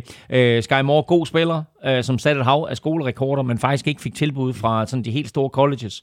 Tog i stedet for til Western Michigan, hvor han blev wide receiver og startede alle 3 år, og blev Western Michigans første wide receiver med over 1000 yards i en sæson, siden Corey Davis gjorde det i 2016. Corey Davis, som jo også blev draftet i første runde det år. Gode hænder, god med bolden i hænderne, og meget svær at takle. Bliver nok primært en slot receiver i NFL. Pick nummer 26 tilhører Titans. De har brug for noget på linebacker, de har brug for noget på edge, cornerback, wide receiver og tight ends. Take it away, GM Elming. Ja, og altså, vi kunne godt bruge hjælp her nu. Altså, vi føler jo lidt i Titans, at vi ikke er ret langt væk. En spiller, der kan hjælpe os her nu, er selvfølgelig at foretrække. Men Titans gør det endnu en gang. De vælger en skadet spiller med kæmpe potentiale, som er faldet lidt i draften. Sidste år gjorde vi det med cornerback Caleb Farley. Den største succes, vi har haft med det, er selvfølgelig Jeffrey Simmons i 2019. Nu kommer der en super pass rusher ind i form at David Ojabo, som måske kommer til at sidde ude hele 2022, eller kommer ind sent i sæsonen, måske lige til sådan slut december og en eller anden form for playoff run. Men vi vælger altså David Ojabo, som er edge rusher, og uden sin skade vil have været et top 10 pick i år. Stenhammerne sikkert. Så med pick 26 tager Titans altså African Scottish edge, David Ojabo, Michigan. Right. Because in Scotland they are cheering. Finally, another NFL player for the Scottish Highlands. Som du siger, han er godt nok født i Nigeria, David Ojabo, men flyttede som 7-årig til Skotland med sin familie. Flyttede så videre som 17-årig til USA for at spille basketball. Det gik ikke helt så godt. I stedet for så begyndte han at spille fodbold, og det gik noget bedre. Men han har faktisk kun spillet fodbold i 5 år, så det er lidt vildt, at han nu står og er parat til at blive et første runde pick her. Havde en meget, meget flot sidste sæson for Michigan, hvor han jo spillede på hold med Aidan Hutchinson, som vi valgte nummer 1 i vores draft. Så Hutchinson på den ene side, Ojabo på den anden side på det der edge rusher der. Han havde 14 kampe sidste år og 10-6, men fik altså den her akilleskade på sin pro day, hvor han var i gang med at vise sig frem for NFL-hold, og det er selvfølgelig super synd for ham og holder ham måske ude af top 20, måske endda helt ude af første runde. Fylder først 21 om en måned, så en ung spiller, ikke? 193 cm høj, 114 kilo, vanvittigt atletisk, med lav tyngdepunkt, men som stadig godt kan forfine sine pass rush moves lidt. Så har vi Buccaneers her på pick nummer 27. De er på udkig efter defensive tackle. cornerback, edge, guard og quarterback. Buccaneers, de mistede jo safety Jordan Whitehead til Jets, og jeg tror godt, at de kunne finde på at tage en safety her. Jeg overvejer faktisk også cornerback Kair Elam, men jeg tror, jeg går med safetyen. Buccaneers vælger med pick nummer 27, safety Daxton Hill, Michigan. Og det er et godt valg. Altså spørgsmålet er, om der går en eller to, eller måske endda tre safeties i første runde. Og spørgsmålet er så, om man betragter Daxton Hill som en safety, fordi han har spillet 3 år i college, startede alle 3 år for Michigan. Han har nemlig spillet en del slot corner i nickel-formationer, hvilket efterhånden er den mest brugte opstilling i NFL. Så på den måde, der har han en god base allerede inden han kommer ind i ligaen. Havde en fabelagtig sæson sidste år, hvor han førte Michigan i interceptions og antal bolde slået ned. Meget atletisk og kan spille både slotman, zone, free safety eller tæt på linjen, hvor han ikke er bange for at lave en tackling. Og som vi sagde i sidste uge, er måske lidt lille, men hey, ja. Det sagde de også om Tyrann Mathieu. Præcis. Og så har vi Packers igen her på pick 28, og det er dig igen, Elming. Nå, jamen det er da dejligt. Jeg får lov til at vælge lidt for Packers her, og... Jeg synes faktisk, det begynder at blive lidt svært. Mange gode spillere er nappet, men der er selvfølgelig også stadigvæk nogle spillere tilbage. Vi kunne godt bruge lidt hjælp på den offensive linje, og gik jeg efter need, så tog jeg østrigske Bernhard Reimann, eller måske Tyler Smith. Men jeg kan simpelthen ikke kigge på de spillere, der er tilbage, og så lade linebacker Devin Lloyd gå. Han er for god en spiller på nuværende tidspunkt, så selvom det måske ikke er den største need, vi har, så vælger vi simpelthen her best player available og tager linebacker med pick 28, Devin Lloyd. Altså pick 28, Packers vælger linebacker Devin Lloyd, Utah. En safety oprindeligt, som blev konverteret til linebacker i college, og fra det punkt, der tog hans karriere fart. Han startede 3 år for Utah og blev bedt om alt. Tackle, blitze, tackle selvfølgelig, men altså også blitze, dække op, drop dybt.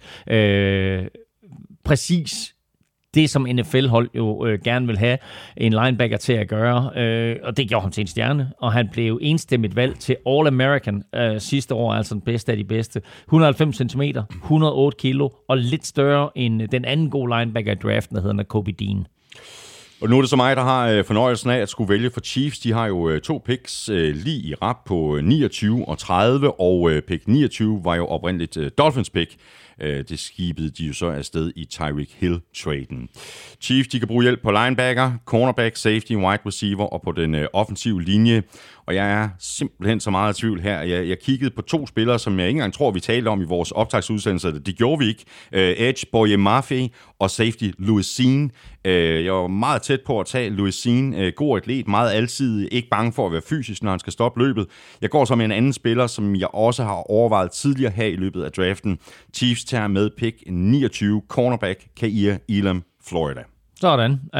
Ud af en fodboldfamilie. Onkel Matt Elam spillede safety og var første runde pick i 2013 af Baltimore Ravens, men spillede kun i 4 sæsoner, mens hans far, Abram Elam, også var safety. Han var til gengæld undrafted og spillede i 8 sæsoner fra 2005 til 2012 og sluttede faktisk karrieren hos Chiefs, som altså nu her 10 år efter vælger Sønneke i vores mock draft. Startede Kair Elam, startede alle 3 år på Florida, primært på ydersiden, men han har også spillet lidt slot corner, har den rigtige størrelse for NFL, høj, uden at være ranglet, og tung nok til, at det går ud over hans fart. Mm. Og så har vi altså Chiefs igen her på pick 30, og nu er det dig, der har fornøjelsen. Og jeg må sige, at når man kigger så ned over bordet, så er der godt nok mange muligheder her. Jeg kunne godt finde på at tage en tung running back her, som jeg virkelig synes kunne være interessant for Chiefs. Jeg overvejer Breece Hall og Kenneth Walker. Jeg overvejer, ligesom dig, også Edge, Boye Mafe, som vi lige nævnte i sidste uge, men ikke sådan havde en større analyse af. Så er der receiverne Christian Watson og George Pickens, som også godt kunne komme ind og få en fin rolle på det her Chiefs-mandskab. Linebacker Nakobe Dean er stadigvæk fri, ja.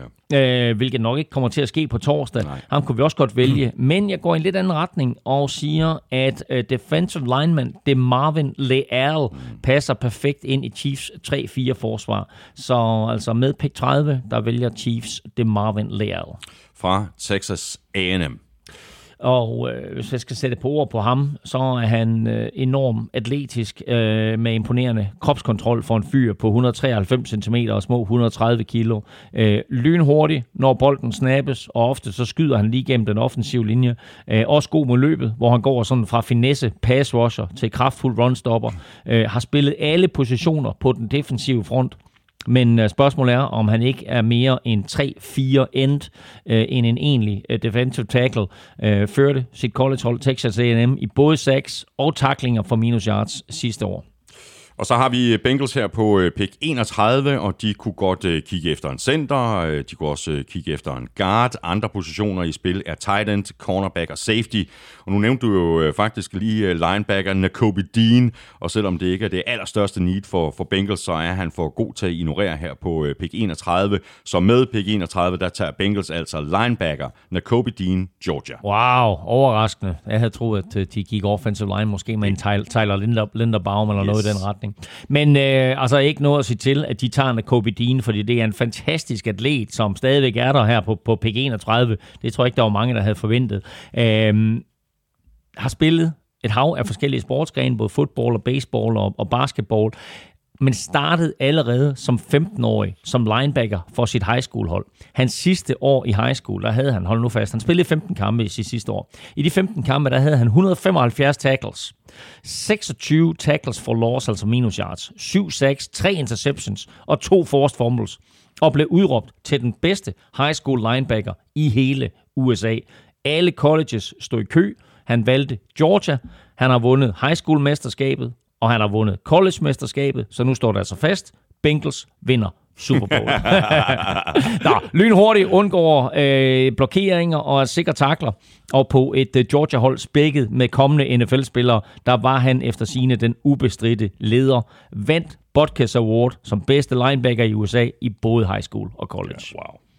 Og så får du altså lov til at lukke og slukke for første runde, Elming. Lions på pick 32. Top needs er den offensive linje, wide receiver, linebacker, cornerback og ikke mindst quarterback. Og det her pick, det stammer jo fra Matthew Stafford-traden sidste år, så måske er det nu, at Lions de går efter at finde afløseren. Og er du vild, ikke? Der bliver fyret op for Motown i Motown, ikke? Altså Detroit Dancer, de kan slet ikke fatte, at det her, det er sket. Det hele, det er ramt helt perfekt for Lions. Med pick 32, som du siger, vi har fra Matthew Stafford-traden, der slutter vi første runde af med at tage en quarterback. Så er spørgsmålet, er det Matt Corral, vi er efter, eller er det Kenny Pickett, vi er efter? Men det her, det kunne næsten ikke være bedre. Vi får fremtidens quarterback her, uden at skulle ofre alt for meget. Vi skal ikke til at trade op eller noget. Vi har pick 32, som vi fik, fordi vi gav Rams en quarterback. Nu tager vi en quarterback, som endda kan stå i lære et enkelt år hos Jared Goff. Så med pick 32, det sidste pick i første runde, der tager vi quarterback Kenny Pickett. Pittsburgh. Sådan. 190 cm høj, 99 kilo, nærmest prototype på quarterback-størrelse. På papiret den mest polerede quarterback og klar til at starte fra dag 1. Har spillet 5 år i college, hvilket betyder, at han er 24, inden sæsonen går i gang, og mere moden end mange af de andre spillere i draften. Pitts all-time leading passer, hvilket betyder, at han har slået alle Dan Marinos rekorder, som for eksempel kasteyards og touchdowns.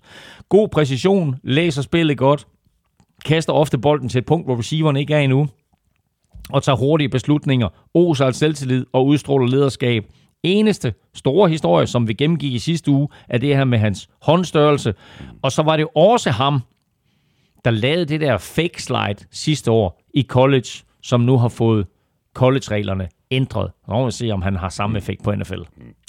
Så er vi igennem første runde, hvis du skal sætte lidt ord på valgene fra pick 25 til 32. Jamen altså, Bills leverer jo en af de helt store overraskelser ved at tage receiver Sky Moore. Dermed så er vi faktisk på 7 receiver i første runde, efterfulgt af 6 edge rushers, som er de 2 største positioner. Vi får endelig de 2 linebackers, Devin Lloyd og Nakobe Dean, draftet her sent i første runde. Og så dobbeltdøber Chiefs lige, draft-chippen i Tafels forsvarsdip med en corner og en defensive lineman. Og quarterback, Kenny Pickett, der for en måned siden lignede quarterback nummer 1. Han sniger sig altså med nød og næppe lige ind i første runde hos Lions med pick 32. Jeg synes godt, vi kan være tilfredse med vores picks, Elming. Bestemt. De flotte. og solide. Jamen, jeg synes, der er masser af solide picks. Man kan selvfølgelig sige, at der er et par spillere hister her, som måske kommer til at gå i den rigtige draft. Ja, har du en top 5 eller en top 10 over spillere, som kunne gå i første runde, men som vi så ikke har nappet? Jeg ved ikke lige, om det bliver en top 5 eller en top 10, men det er da klart, at der er nogen, som måske ikke er særlig realistiske, at vi mangler her i vores mock, måske mest af alt. Og man kan sige, at han er jo ret lidt svær at overse, men vi har nævnt ham et par gange. Kæmpemanden Jordan Davis, defensive tackle fra Georgia, 155 kilo ondskab der, som bare er blevet mere og mere populær. Han kommer til at gå i første runde, så vi fandt ikke rigtig plads til ham her, men altså, der er helt sikkert et hold, enten som jeg sagde lidt tidligere, Ravens eller Chargers, tror jeg, kommer til at tage Jordan Davis med pick 14 eller pick 17. Så er der også de to indvendige offensive linemen, Zion Johnson og Tyler Lindebaum, som vi jo komplet har ignoreret. Så kan de lære det. Men de kommer med stor sandsynlighed også til at gå i første runde. Og så har vi ikke valgt en eneste running back eller tight end. Jeg kan godt se en Trey McBride, tight end, gå sent i første runde. For eksempel til Bengals på pick 31. Jeg kan også godt se en running back, som jeg nævnte, gå til Chiefs med et af de der to picks. Og så hold lige øje med den quarterback, vi har nævnt et par gange, Matt Corral. Altså, der er en hel del boss om ham lige nu, så det skulle ikke undre mig, om han bliver taget som den anden quarterback. Altså, jeg tror, de fleste forventer, at det er Malik Willis, der bliver draftet som den første quarterback. Men altså, Matt Corral er på vej frem i popularitet lige nu, så spændende at se, hvor han lander, og om han ryger ind i første runde. Og så har vi jo hele 8 hold, der ikke har et første rundevalg, som vi også lige skal omkring. Det er Bears, Colts, Browns, 49ers, Broncos, Raiders, Dolphins og Rams. Bears, de har pick 39, Colts pick 42, Browns pick 44, 49ers 61, Broncos 64, Raiders 86.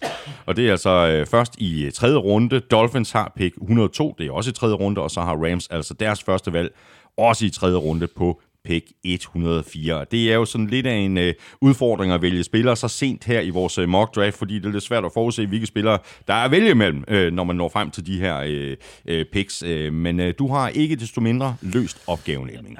Løst. Jeg er i hvert fald... du kom med et bud. Jeg kom med et bud på, hvem de forskellige klubber vælger. Altså, Chicago Bears drafter første gang lige starten af anden runde. De har pick 7 i anden runde. Det er samlet pick 39. Okay. Og jeg har givet dem wide receiver George Pickens fra Georgia, som sad ude det meste af sidste sæson med en skade, men lige nåede at komme tilbage til slutspillet og så rigtig, rigtig god ud.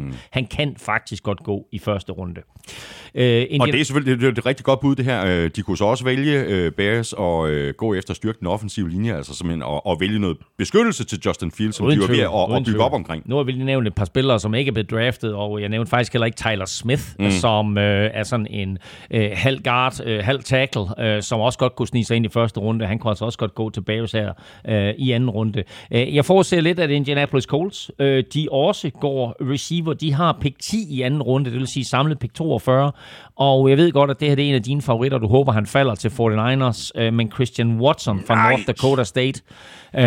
North Dakota State, som selvfølgelig er kendt for, at det var der Carson Wentz han også gik, men de er altså på trods af, at det er en lille skole, begyndt at producere nogle rigtig dygtige spillere her, og Christian Watson kunne jeg godt se til gå til Colts. Colts er stadigvæk lidt uafklaret med, hvad der skal ske med T.Y. Hilton. Men drafter de Christian Watson, så tror jeg, det er farvel til T.Y. Hilton. Gør de ikke, eller drafter de ikke en wide receiver, så kunne jeg godt forestille mig, at T.Y. Hilton kommer tilbage. Hvad med Browns på pick 44? Hvad skal de se på? Defensive tackle, edge, wide receiver, safety, linebacker? Det hele. Ja, og du har ret, pick 44. Det er så pick 12 i anden runde. Der træder de altså ind i draften, og jeg har sat dem til at drafte en fyr her, stor dreng, og defensive tackle, der hedder Perrion Winfrey, som kommer til at give dem noget pass rush i midten, samtidig med, at de jo har Myles Garrett og måske endda Jadeveon Clowney. Og så har vi altså 49ers med pick 61, og det er jo altså her, jeg lidt håber, at Christian Watson kunne falde til. Der er også behov for hjælp på den offensive linje, ikke mindst hvis Alex Mack vælger at trække sig tilbage. Det er faktisk ikke helt umuligt. Det går der rygter om i øjeblikket. Ja. Cornerback kunne også være en mulighed, selvom behovet ikke er helt lige så stort, som det har været, efter de fik tilført Charvarius Ward. Defensive tackle og edge er altid positioner, som 49ers de kigger på gerne i første runde. Safety er også en mulighed, så de mangler også lidt af hvert. Jeg tænker til næste år. så laver vi simpelthen en 49ers podcast. Det er da en god idé. Ja. Det er en rigtig god idé. Ja, du kan bare få lov til at sidde og snakke selv en halv time. Tak skal du have. Men altså 49ers, de har et pick i anden runde, selvom det godt nok er sent. Det er først pick 29. Vil sige, de vælger altså først helt ned i bunden af anden runde. Og skal de have en receiver her, så forestiller jeg mig faktisk, at Watson han er væk. Så vil de have en receiver, så en god mulighed. Måske Alec Pierce, som er wide receiver for Cincinnati, og altså var en af de spillere, som Desmond Ridder kastede bolden til. Eller måske, at de går edge. De mistede jo Arden Key i free agency, så en John Pascal er en mulighed. Edge-spiller der sent i anden runde. Denver Broncos drafter som sidste klub i anden runde. Med pick 64. Hvad kunne de finde af værdi her i draften på det tidspunkt? Altså, de kunne godt bruge noget hjælp på right tackle, på edge, cornerback, tight end, running back. Hvad går du med? Jamen, jeg vælger en linebacker til dem, og det gør jeg, fordi en linebacker, vi faktisk ikke har talt om, som måske for en måned siden var meget populær, og folk begynder at snakke om ham her som sådan lidt en sleeper og så videre, men så er faldet lidt ud af samtalen igen. Han er der, men det er Wisconsin linebacker, der hedder Leo Chanel, og han er altså sådan en ret sjov type, også bare en super takler, der flyver over det hele, og spændende at se, hvornår Leo Chanel han går. Jeg forestiller mig ikke, at han dropper ud af anden runde. Så er vi helt nede i tredje runde, hvor Raiders har deres første pick. Top needs er offensive tackle, guard, defensive tackle, linebacker, safety. Hvad har du fundet til dem her på pick 86? Jamen lidt overraskende, så er Kobe Bryant posthumt med i den her NFL-draft. Det er meget overraskende. Ja, det er lidt overraskende. Men Kobe Bryant her, som staves C-O-B-Y, og ikke ligesom Kobe Bryant, er faktisk opkaldt efter den nu afdøde Kobe Bryant, er at være hans minde. Så nu får han altså muligheden for at komme ind i NFL her, og jeg forestiller mig ikke, at Kobe Bryant han falder ud af tredje runde. Jeg kunne godt forestille mig faktisk, at enten Los Angeles Rams eller Los Angeles Chargers drafter Kobe Bryant som en eller anden form for hyldest til ham og hans familie. Men nu er jeg altså givet det her pick, som er pick 22 i tredje runde. Det har jeg givet til Las Vegas, eller det har Las Vegas Raiders, så jeg giver dem Kobe Bryant.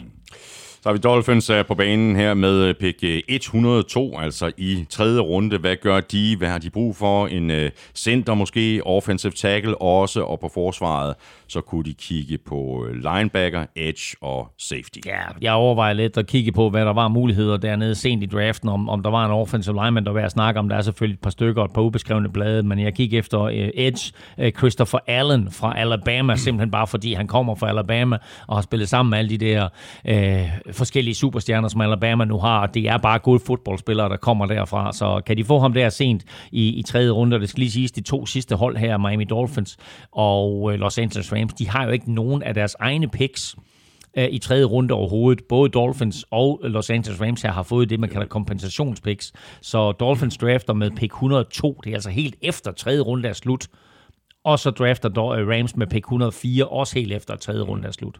Ja, vi mangler kun Rams faktisk. De kunne også godt bruge noget edge. Hvem kunne ikke det efterhånden? Og linebacker og safety og cornerback kunne de også bruge.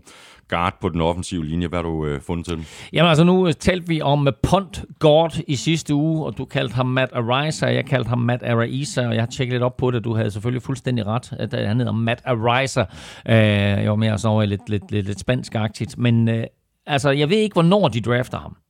Men altså, jeg kunne godt se dem sige, hey, første pick, vi overhovedet har i den her draft, det er pick 104. Det er mellem tredje runde og fjerde runde. Altså, vi drafter Matt Araiza og får dækket den der punt-situation med en punter, som vi har i 5 år for en forholdsvis billig penge, eller 4 år i hvert fald. Eller, hvis de går i en anden retning, så kunne jeg godt se dem vælge en edge rusher til at overtage for Von Miller, der har forladt klubben. Og der er der faktisk en ret dygtig spiller fra Miami, Ohio, altså Ben Roethlisbergers tidligere college, som hedder Dominic Robinson, som kunne komme ind. Det var det. Så har vi været omkring alle hold, og så gav du mig jo faktisk en lille opgave i går, da vi talte sammen med telefonen, Elming, nemlig at komme med et bud på, hvilken spiller, der bliver valgt til allersidst i draften. Og det er jo 49ers, der har fornøjelsen af at skulle vælge Mr. Irrelevant i år.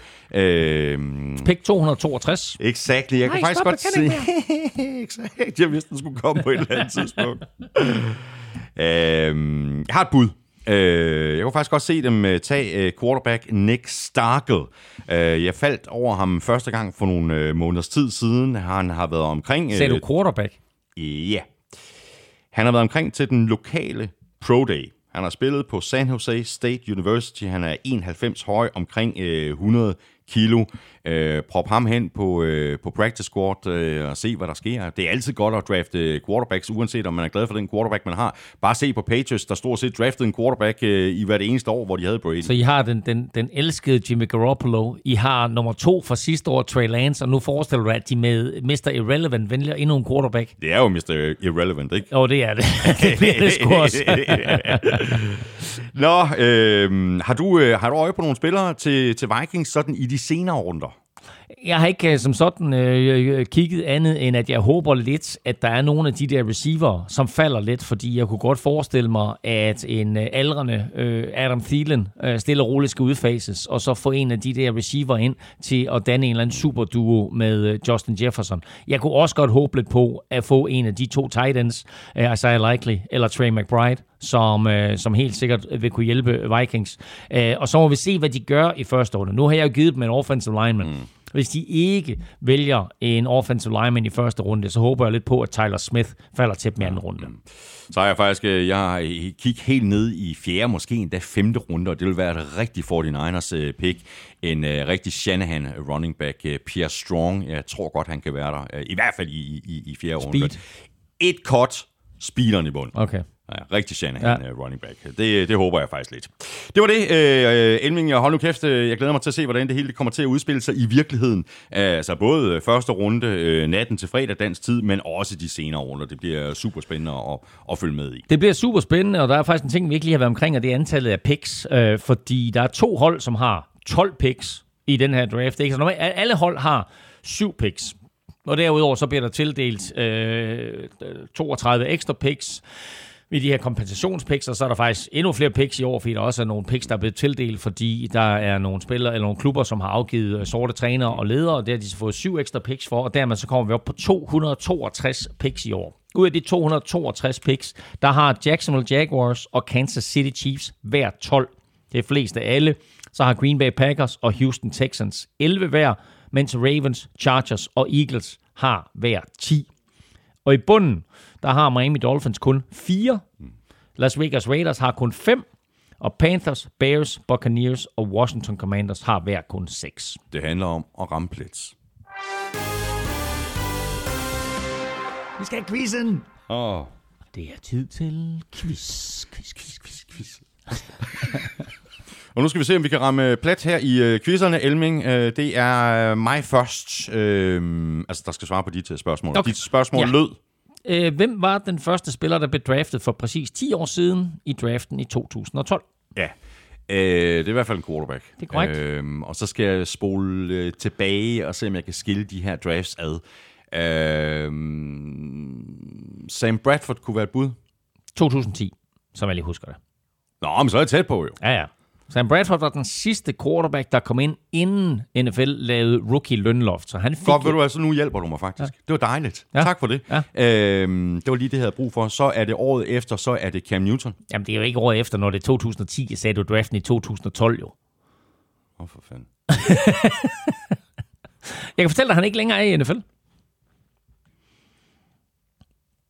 Jeg kan fortælle dig, han har... Godt...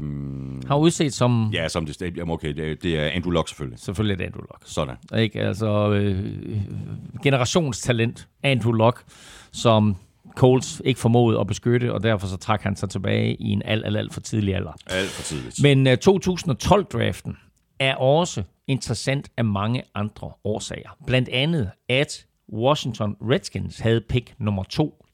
Kan du huske, hvem de 2? Også en quarterback. RG3. Præcis. Og det interessante, det var, at de også i 4. runde draftede en quarterback. Nu sagde du lige, hey, man drafter mange quarterbacks. Ja. Og i 4. runde, der draftede de Kirk Cousins. RG3, han er, jeg mener, han er ude af NFL nu. Han var lige en overgang derovre, han back up i Ravens, men jeg mener, han er træner et eller andet sted, assisterende træner et eller andet sted nu, mens Kirk Cousins, han jo stadigvæk spiller. Det var også draften med Ryan Tannehill, som kom til Miami Dolphins. Det var også Luke Kuechly. Stephon Gilmore kom ind i første runde. Fletcher Cox, Melvin Ingram, Chandler Jones kom ind i første runde. Dante Hightower, Harrison Smith til Vikings. Og hvis vi så kigger på en af dine absolutte rivaler. Hvem er de største rivaler, du har i NFC West? Altså sådan helt historisk har det jo været Rams, ja. Men her i de senere år, så har det været meget Seahawks. Præcis. Her er Seahawks draft fra det år. Første runde, Bruce Irvin. Okay spiller. Mm-hmm. Anden runde, Bobby Wagner. Okay spiller. Tredje runde, Russell Wilson. Ja, det er også helt crazy, ikke? Det er en god draft. Ja, det er en rigtig god draft. Og så må vi sige, at helt til allersidst der, ikke, så bliver der draftet et par kicker. Greg DeLake bliver draftet, Blair Walsh bliver draftet, men undraftet, Justin Tucker. Wow. Også undraftet, Johnny Hekker, punter. Ja. Så vi har draften. 262 spillere, der bliver valgt her torsdag, fredag og lørdag. Men der er nogle spillere, som kommer ind undraftet, som der er nogen, der har et godt øje til, som ender med at blive store stjerner. Præcis. Og så har vi en masse spillere, som bliver draftet, som ender med at floppe. Sådan er det. Det handler om at ramme plet. Det er quizzen fra Søren Armstrong, ja. Elming. Hvilke quarterbacks gik sidste år i første runde? Jamen, jeg gentager bare fra sidste uge. Ikke? Trevor Lawrence 1'er. Mm-hmm. Zach Wilson 2'er. Trey Lance 3'er. Correct. Og så skulle jeg lige stå og bruge lidt tid på lige, eller sidde lige og bruge lidt tid på lige at tænke over, hvem de to sidste var. Jeg var ikke klar om, der var en eller to, men jeg kom på to. Så jeg håber, det er rigtigt. 10, Justin Fields. Ja, eller var det 11? Det var det 11? Nå, nej, det er ikke 10 eller 11, Justin Fields til Chicago Bears. Og 15, Mac Jones til New England Patriots. Det er fuldstændig korrekt. Sådan, jeg sagde, det jo en nem quiz. Jeg var helt væk lige til at starte. Det var godt, jeg lige havde tid til at tænke over det. Tak for dig, Elming. Fornøjelse som altid. Ja, kæft for, jeg glæder mig til torsdag. Jeg glæder mig faktisk endnu mere til fredag. Jeg er ikke sikker på, at jeg bliver op hele natten. Nej, det gør jeg ikke, fordi 49ers har ikke et førsteårsvalg, og jeg skal også op og lave Born on Block, så jeg glæder mig til at stå op fredag morgen og se, hvordan det er gået. Ja. Godt, og Elming, i næste uge, der går vi jo draften igennem selvfølgelig, og så ser vi på, hvordan det så gik i virkeligheden, og der sammenligner vi så også lidt med vores mock-draft fra i dag. Måske rammer vi plet nogle af stederne. Tak for i dag. Tak fordi du lyttede med. Tak også til vores gode venner og samarbejdspartnere fra Tafel. Støt dem, de støtter os. Og hvis du synes om det, vi laver, så kunne du overveje at anbefale os til alle dine venner, og måske endda stikke os en anmeldelse af 5 store stjerner. Et af de steder, det er muligt, for eksempel i Apple Podcast eller Spotify. Støt os også gerne med et valgfrit beløb på tier.dk. Der ligger et link øverst på nflshow.dk. Der ligger lige ved siden af linket til shoppen. Følg Mr. Elming på Twitter på @ NFLming. Mig kan du følge på @ Thomas Kvartrup, og så kan du følge showet, og det kan du på både Twitter, Facebook og Instagram. Det er der, du kan komme i kontakt med os, kommentere, stille spørgsmål, og det kan du også på mail @nflshowet.dk. Tak for i dag, og have en rigtig god draft. NFL-showet er produceret af Kvartrup Media, der også producerer PL-showet, Golf-showet og Born Unplugged. PL-showet om Premier League lander i dit feed hver mandag. Golf-showet ligger klar hver tirsdag morgen, og Born Unplugged er klar i dine hovedtelefoner hver fredag eftermiddag. Husk også at tjekke Velropa-podcasten, hvis du er bit af en gal cykel. Og så er Elming og jeg ellers tilbage med meget mere NFL næste tirsdag. Ha' det godt så længe. Hot odds.